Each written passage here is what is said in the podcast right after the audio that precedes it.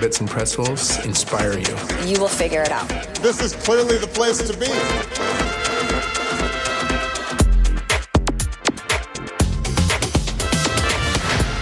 Servus, everyone. This is Britta Weddeling, and you're listening to the Bits and Pretzels podcast. My guest today is a remarkable founder, and he has a remarkable story to tell. The story about how he set out to unite some 130 scientists, technologists, and experts from eight European countries in a single but likely life saving quest. How we can use smartphones to help break COVID 19 infection chains. We started it when there was only few cases in Germany and everything looked like it could be managed.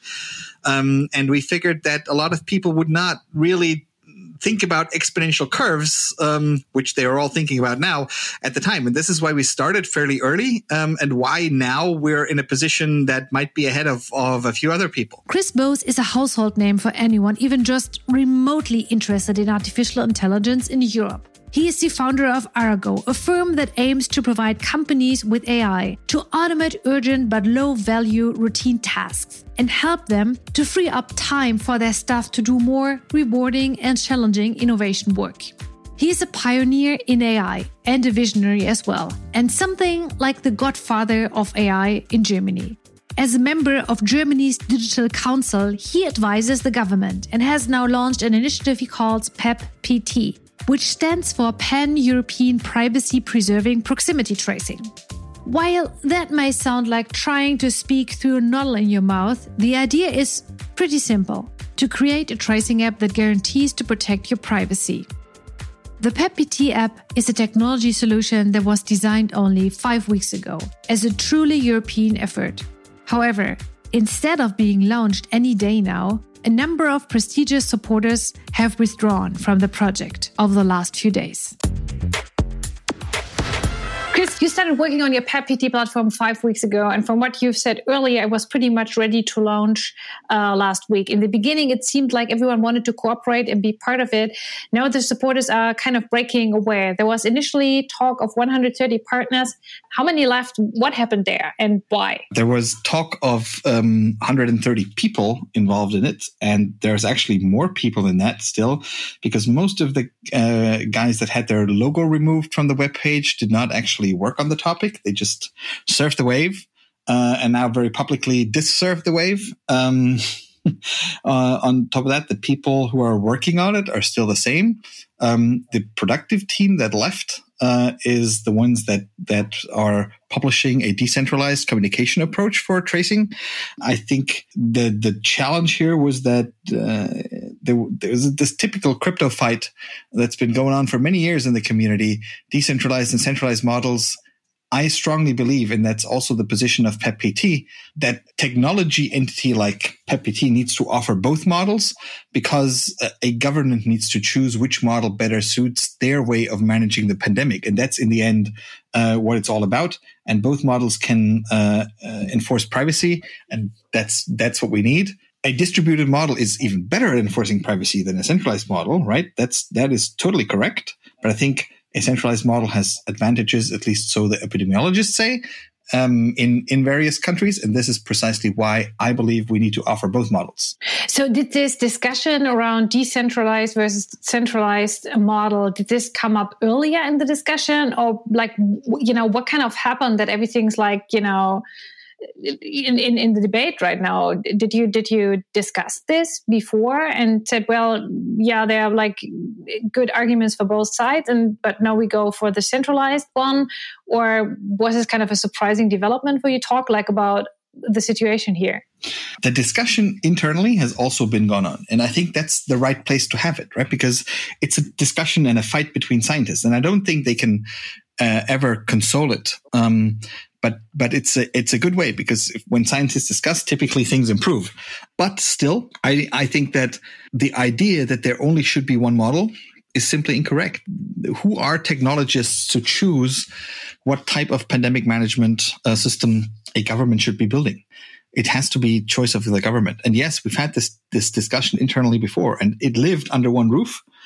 Um, and if if one of these parties has the attitude that only one model uh, should prevail, and that that's a problem, right? And and sometimes all everybody was was religious about it. Um, but I've always said that we need to offer the choice because as technologists, we simply should not make that choice for governments.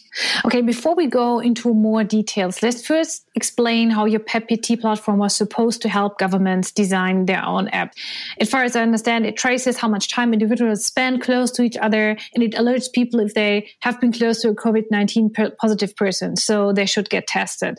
So, so talk about, you know, how this all came to be and what the, the basic idea of this app was before.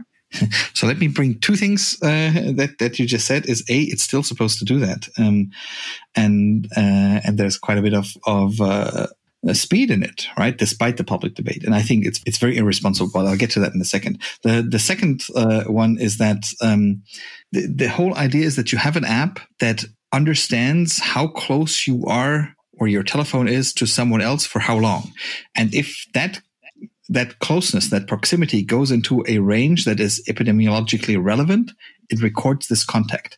And it all has to be anonymized, right? So the, the principle should be that only you as a person can reveal your real identity to someone else may that be a doctor or health authorities or whatever. So, so what got people so upset? I mean, there are allegations um, over the weekend that your favorite version is not compliant with true data privacy uh, and data privacy and privacy protection. Your suggestions was also to have anonymous data being centrally stored. Your critics would rather say, "Oh, we want some decentralized storage system." So, so how do you comment on that? So, what happened there? I don't have a favorite model. There's a model that the German Center for Disease Control uh, selected that they wanted, so they can run their things on, which is a more which is which is a more centralized model, and they've got re- good reason for that because the type of simulations they use. But you've got to ask them, right? Is I'm not uh, a doctor, but the type of simulations they use show that this way, by running it this way, they can send way fewer people uh, into quarantine, which I think a lot of people would like, uh, while putting no one extra at risk, and that's that's I think worthwhile, right? So, um, but it's still privacy preserving in both ways. I think that all these allegations, right, which is this is a competition on which is the better crypto. Um, and I would absolutely say decentralized is the better crypto. That's not the question. The question is, is it good enough crypto so privacy gets preserved? And it is, unless you distrust uh, the central server. And if you distrust the central server that could be run by an independent entity or by the government, in a, a legitimized democracy, you might have a problem. If you distrust the central server in a um, totalitarian government, um, then you're right to do so. But the point is, those guys would never allow you to run a decentralized system. right. No, no, people give personal data away every day in a huge amount, whether it's uh, by the pre-installed health apps on your smartphone, your map app, smart speaker, Amazon account, and literally hundreds of other apps uh, where data is usually goes to Apple, uh, Google, and Amazon. So, w- what's the outrage now? Exactly. you just made my point. I don't think there's anything to add to that. The, the way you asked the question. Exactly. that's that's exactly the point. So, so, how do you personally how do you personally feel about all of that? I mean, you invested some of your own money, a, a quite a lot of effort. You worked on this. You you talked about you know how many hours you spent uh, on on the on the project. How, how do you feel personally about all of that? Well, I mean, the, currently we see that the people who build apps on this want to deploy the apps. So I am I am happy about that. I am absolutely unhappy about all these personal allegations that come on Twitter, and I don't even know these people. I've never met them. They don't know me. They've never spoken to me. Um, uh, I, I, that just disappoints me personally. I think it's very disappointing. Um, especially, it's very easy to to make all these criticisms about transparency and whatnot from the sidelines. Um, if you've been working hard to produce a solution, um, then maybe you put the solution first and then take care of the organization. I agree. This all this transparency has to happen before anything goes online. Um, but uh, maybe the solution is more important. We are all pressed for time, right? We all want to go back out. Our economies need their workforce back. They need the customers back.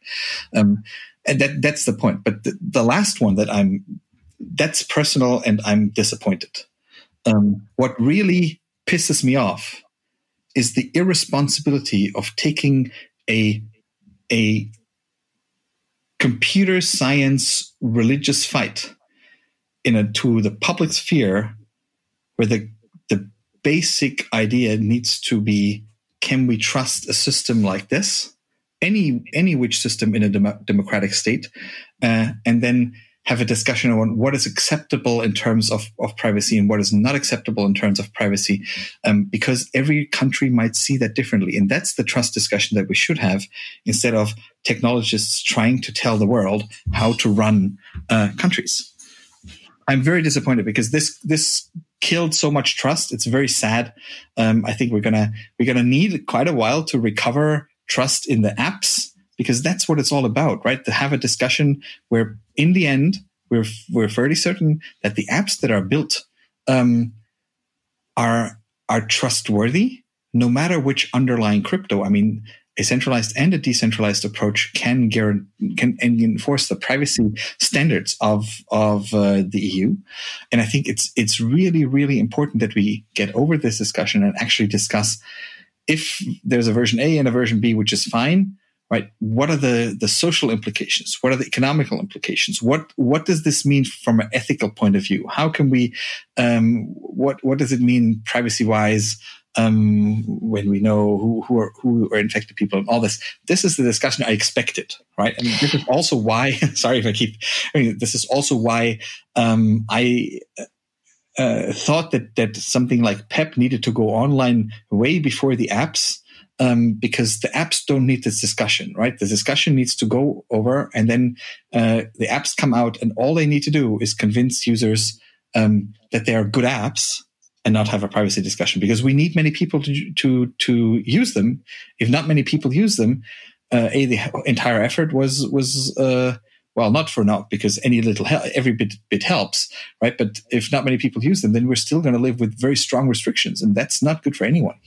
I mean, what it comes down is basically who do you trust with your data, the state or the government or a tech company in Silicon Valley, right? That's basically the underlying question here. I can tell you from my perspective, I am living in a country that has a legitimized government. Whether I agree with the government or not, it's not really questions. They have been elected, right? That's the way we do it in democracies. Um, and they run the health system. So when I get sick, I expect them to help me. Um, why would I not trust that? Like, how can I? And what's the legitimization of uh, companies? Like, where does that come from? How can? But I'm not talking about the. What's the legitimization of technologists to tell the world how it should work?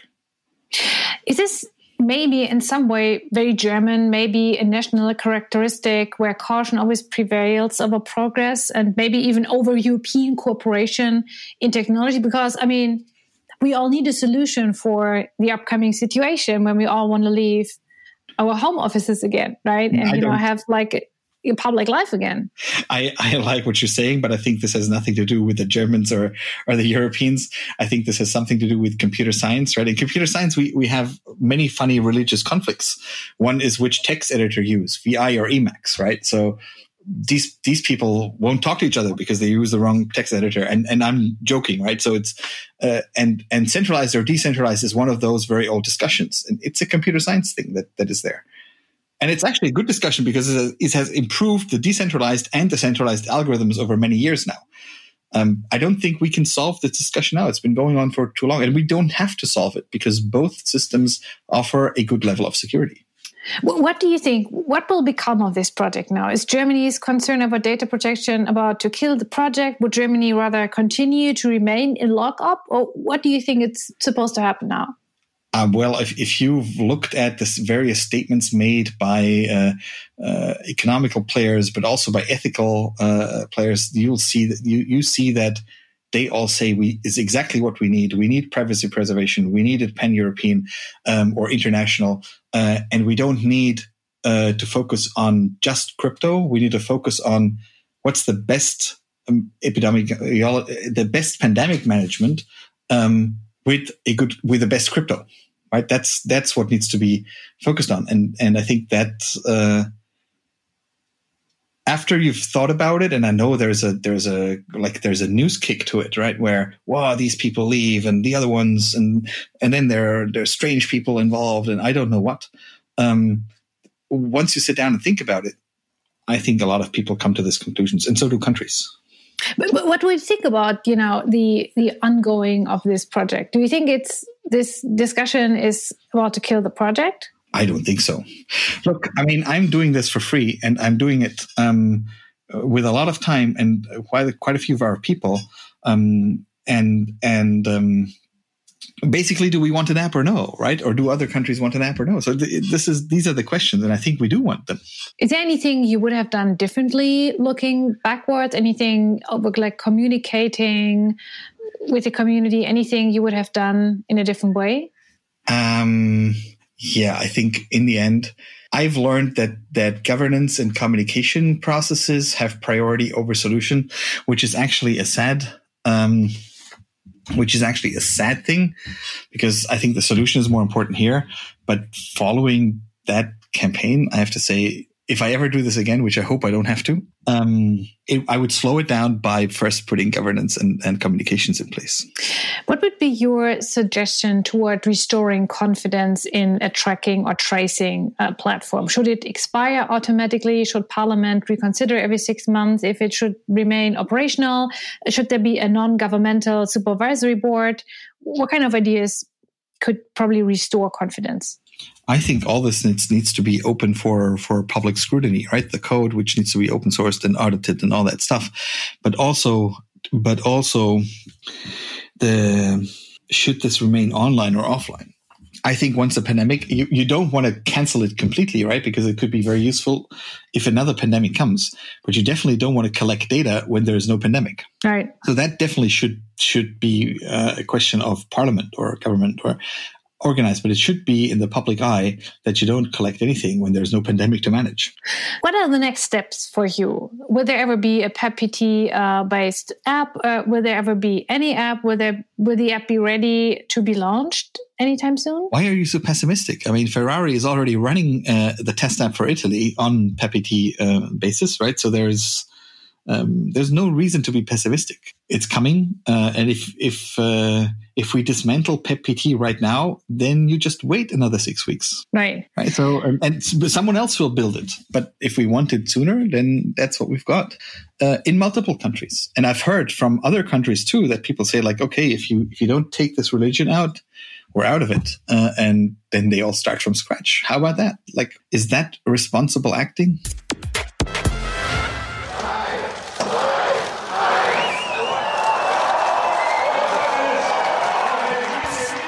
So now we move over to our beer garden bench to get a little more personal, which of course in these times is a virtual beer garden bench. So you've got to imagine uh, we are in a Bavarian beer garden having a couple of stains in front of us so we can toast each other. Cheers. Well, cheerio then. Um, I'm, I'm the total fan of Bavarian beer gardens, right? So you'll you'll get that right. And I, I also enjoy the talk. I mean, you know me, it's someone who's being straight out, so I don't know how this conversation will uh, be very different unless we get very drunk. okay. How has Corona affected your personal life? Uh, I'm locked up in front of a computer 20 hours a day. It feels like I'm I'm 12 years old again. what was the exact moment when you decided you will try to launch your project? It was a conversation that we had in the Health Innovation Hub in Berlin. Uh, the same afternoon, we were, met at the um, between uh, Thomas Wiegand from from Fraunhofer HHI. Uh, uh, the same day in the afternoon, we met at um, at the Robert Koch Institute. The next day, we had the guys from Switzerland on board. Uh, then we had people from Italy, and it was just amazing um, it happened so quickly. And the conversation was like, something is coming. We need to be prepared. Have you been involved in that kind of tracing technology before, or did it just make sense because of your AI background, or you know the fact that you're part of the digital council of, of the German government? What's the backstory here? Well, I, I would say being part of the digital council of the German government helped of getting things like the Bundeswehr tests done, right? I mean, uh, calling up the army and asking, "Hey, can you test stuff for us?" Um, I guess other people could have done that too, but it might have taken a little bit longer. And personally, I was totally surprised.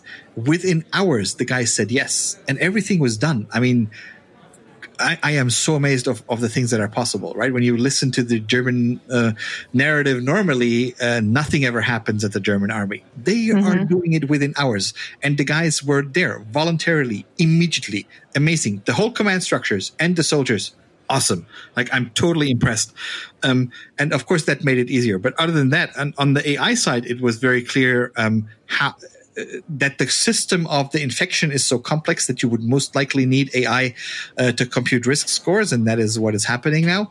Um, that that is certainly there. I have never done uh, contact tracing before. Like the last time I've done something on uh, on electrical engineering was in my basement, right? So there's really mm-hmm. um, but there are experts for that, right? And that's the good part.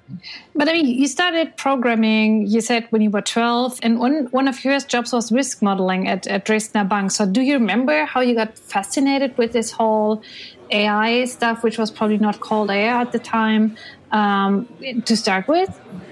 Well, I, I was looking for an interesting problem when I got involved with AI, right? So, and uh, risk modeling is generally something interesting. I believe that our society for a long time is is so much into safety um, and secure zones and all that type of stuff. What makes life worth living is that there's always a risk. There's a risk of being alone. There's a risk of dying, becoming sick, um, not meeting the person you want to meet, and what there's all these risks, and we have kind of taken the risk out of life. We, we've been trying to make life risk free. The risk of disagreeing with someone, and so you'd have a verbal fight with them, um, that we try to avoid in the last few years, and now we are managing a risk that is actually life threatening, and all of a sudden we learn how to deal with risk again, and people are oddly enough, way more energetic um, and are much more driven by hope now. And before, I feel a lot of people were driven much more by fear.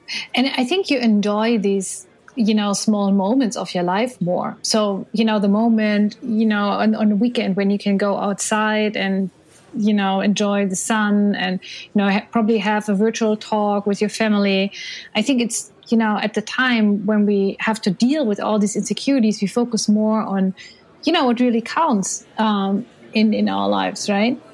Well, I've heard that many times, right? That a lot of people are now reconsidering what really counts. That's a good thing, right? I would say that being a cog in a in in a machine, um, that is how a lot of people felt. Now a lot of people all of a sudden get credit that we just took for granted, like healthcare workers and like uh, uh, people in the supermarket and so on. All of a sudden, we know how important they are. And it's not that there is not a single group of people that are important. I think that everybody has something to contribute. And um, we're just learning that this is so true that there's no one more important than the other one. And you're widely considered one of the most important pioneers and, and the visionary in the field of uh, artificial intelligence. And you love to talk about it, and you do it with passion. You can really feel when you talk to you that there's a lot of interest and passion. Why is AI so important to you, like personal speaking? What's kind of like the inspiration for you? I believe AI is going to make us so much more human, right? In in our entire wealth and the working of our industrial societies is based on economies of scale. And the result of that is the higher the development of a society today, um, the more we force people to work like machines because in order to work with economies of scales right you have to be entirely predictable uh, if you're not predictable we have to introduce quality assurance and, and all these type of processes um, we are we are forcing people to work like machines and people are not built for that it doesn't make us happy if you look at the things that that make people happy, uh, they have nothing to do like working with like a machine. It's putting a smile on someone else's face that makes you happy, or achieving something um, that has not been done before, or that you have not done before, that makes you happy. Ha- doing the same thing over and over again, even if it's intellectually challenging, uh, and even if it has slight varieties, that is not what really matters. And I think that AI should be doing all of that all of the things that we already have experience on. And it should be our job to spread joy. It sounds pathetic, but I, I really, I'm, I'm serious about this. We have to have much more interhuman contact and much more interhuman joy. Number one, spread joy. And number two, um, create new experience because if we can give the experience to AI, AI can use it maybe also to build solution new solutions to problem that we haven't think, thought of. Um, but the AI can't make the experience for us, and I think that's if you look at yourself, right? If you remember yourself, like what what are the moments you really enjoyed most? Those are typically when you made a memory, and that means you created a new experience, something that stands out for you personally. It can be something very simple, but it stands out for you, and that's what it's about. And AI should do the rest. We can become much more human if we let the AI do the jobs that machines should be doing. We shouldn't make people work like machines. In your talks, you always put people first. What are the most important people in your life? I think that's totally debatable. I think if you ask, uh, uh, look, I haven't spoken to my dad in a week, um, and I should do that. Um, is totally crazy. But right now, I'm talking to so many people um, on an hourly basis, 20 hours a day, just so we can get this tracing stuff done. Um, I, I'm one of those people who who gets completely absorbed by a project. So um, I think a lot of people around me um, maybe suffer because I, I do this, and I'm very sorry for, for doing this.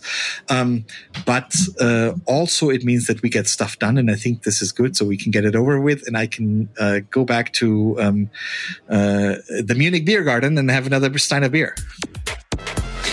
That was the perfect end to this part of the conversation. I wanted to come back uh, in the last part of this conversation to some business talk uh, because we didn't get the chance to talk about Arago and the state of AI in Germany and Europe vis a vis the rest of the world. Arago's, Arago's mission is to help businesses with their knowledge automation.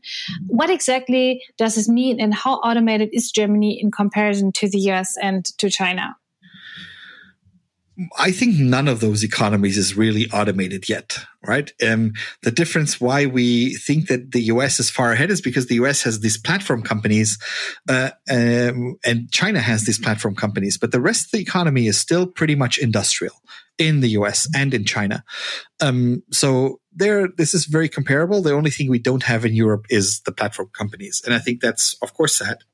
Um, and we should fix it.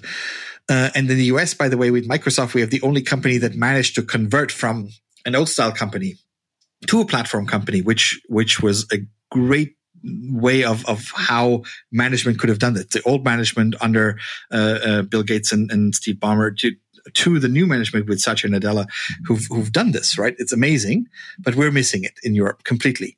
Mm-hmm. But a, what AI actually brings to the table is not the part about platform companies. What AI brings to the table here is that um, we are now able to automate everything.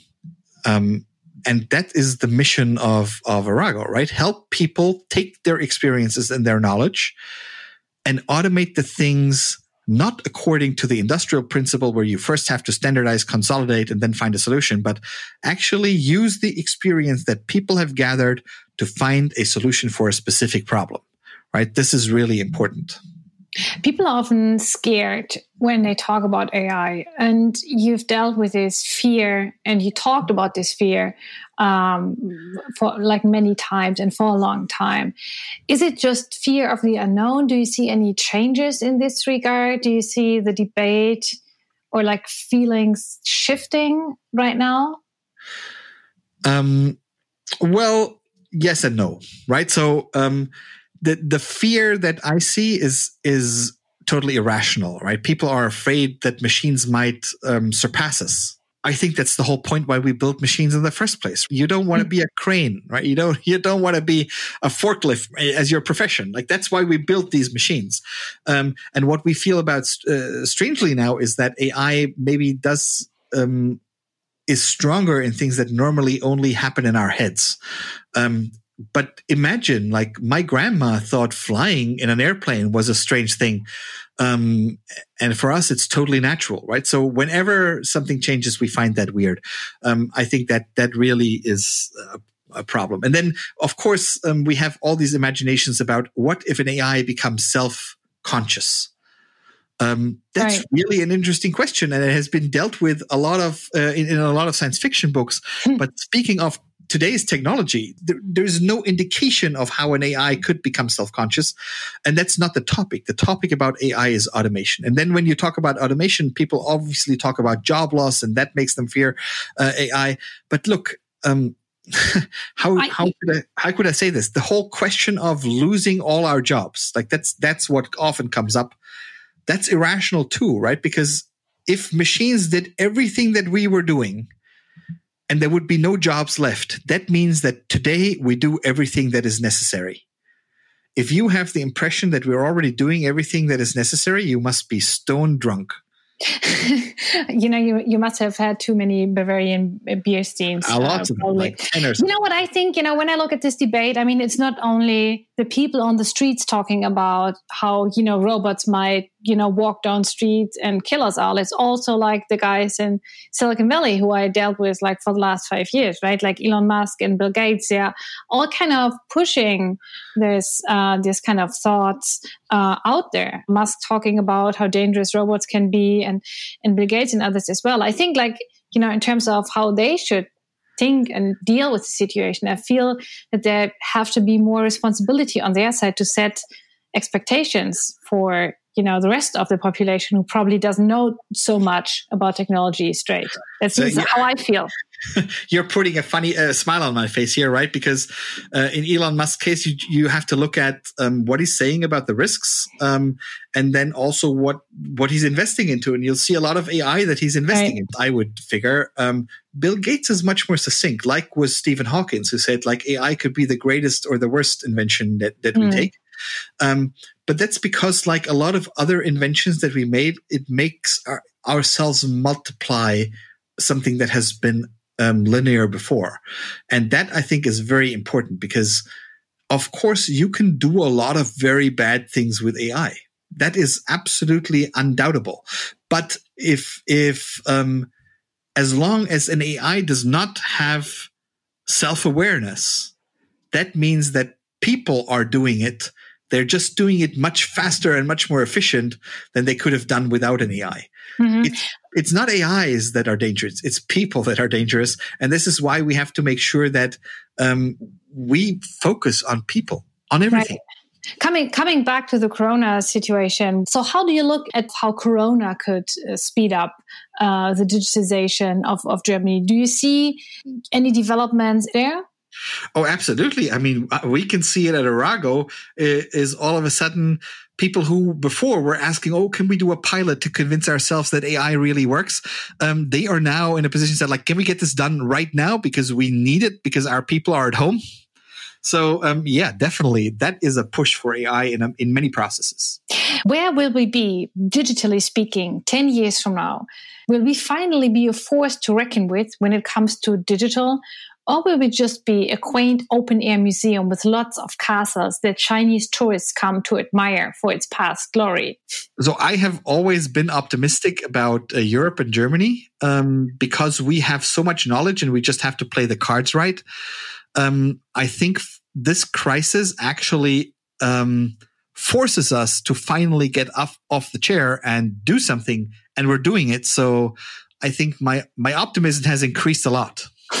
so finally, how effective will your platform be in containing corona in Germany? Seriously, you'll have to ask an epidemiologist on this. You can, by the way, only say this word when you had two steins of beer. Um, I really don't want to comment on that because I think there's way too many people having an opinion on uh, what is going on. And what I can tell you is that this type of platform will give governments and epidemiologists the necessary tool set to manage the pandemic very effectively so that a lot of us can go out and have a semi-normal life very quickly.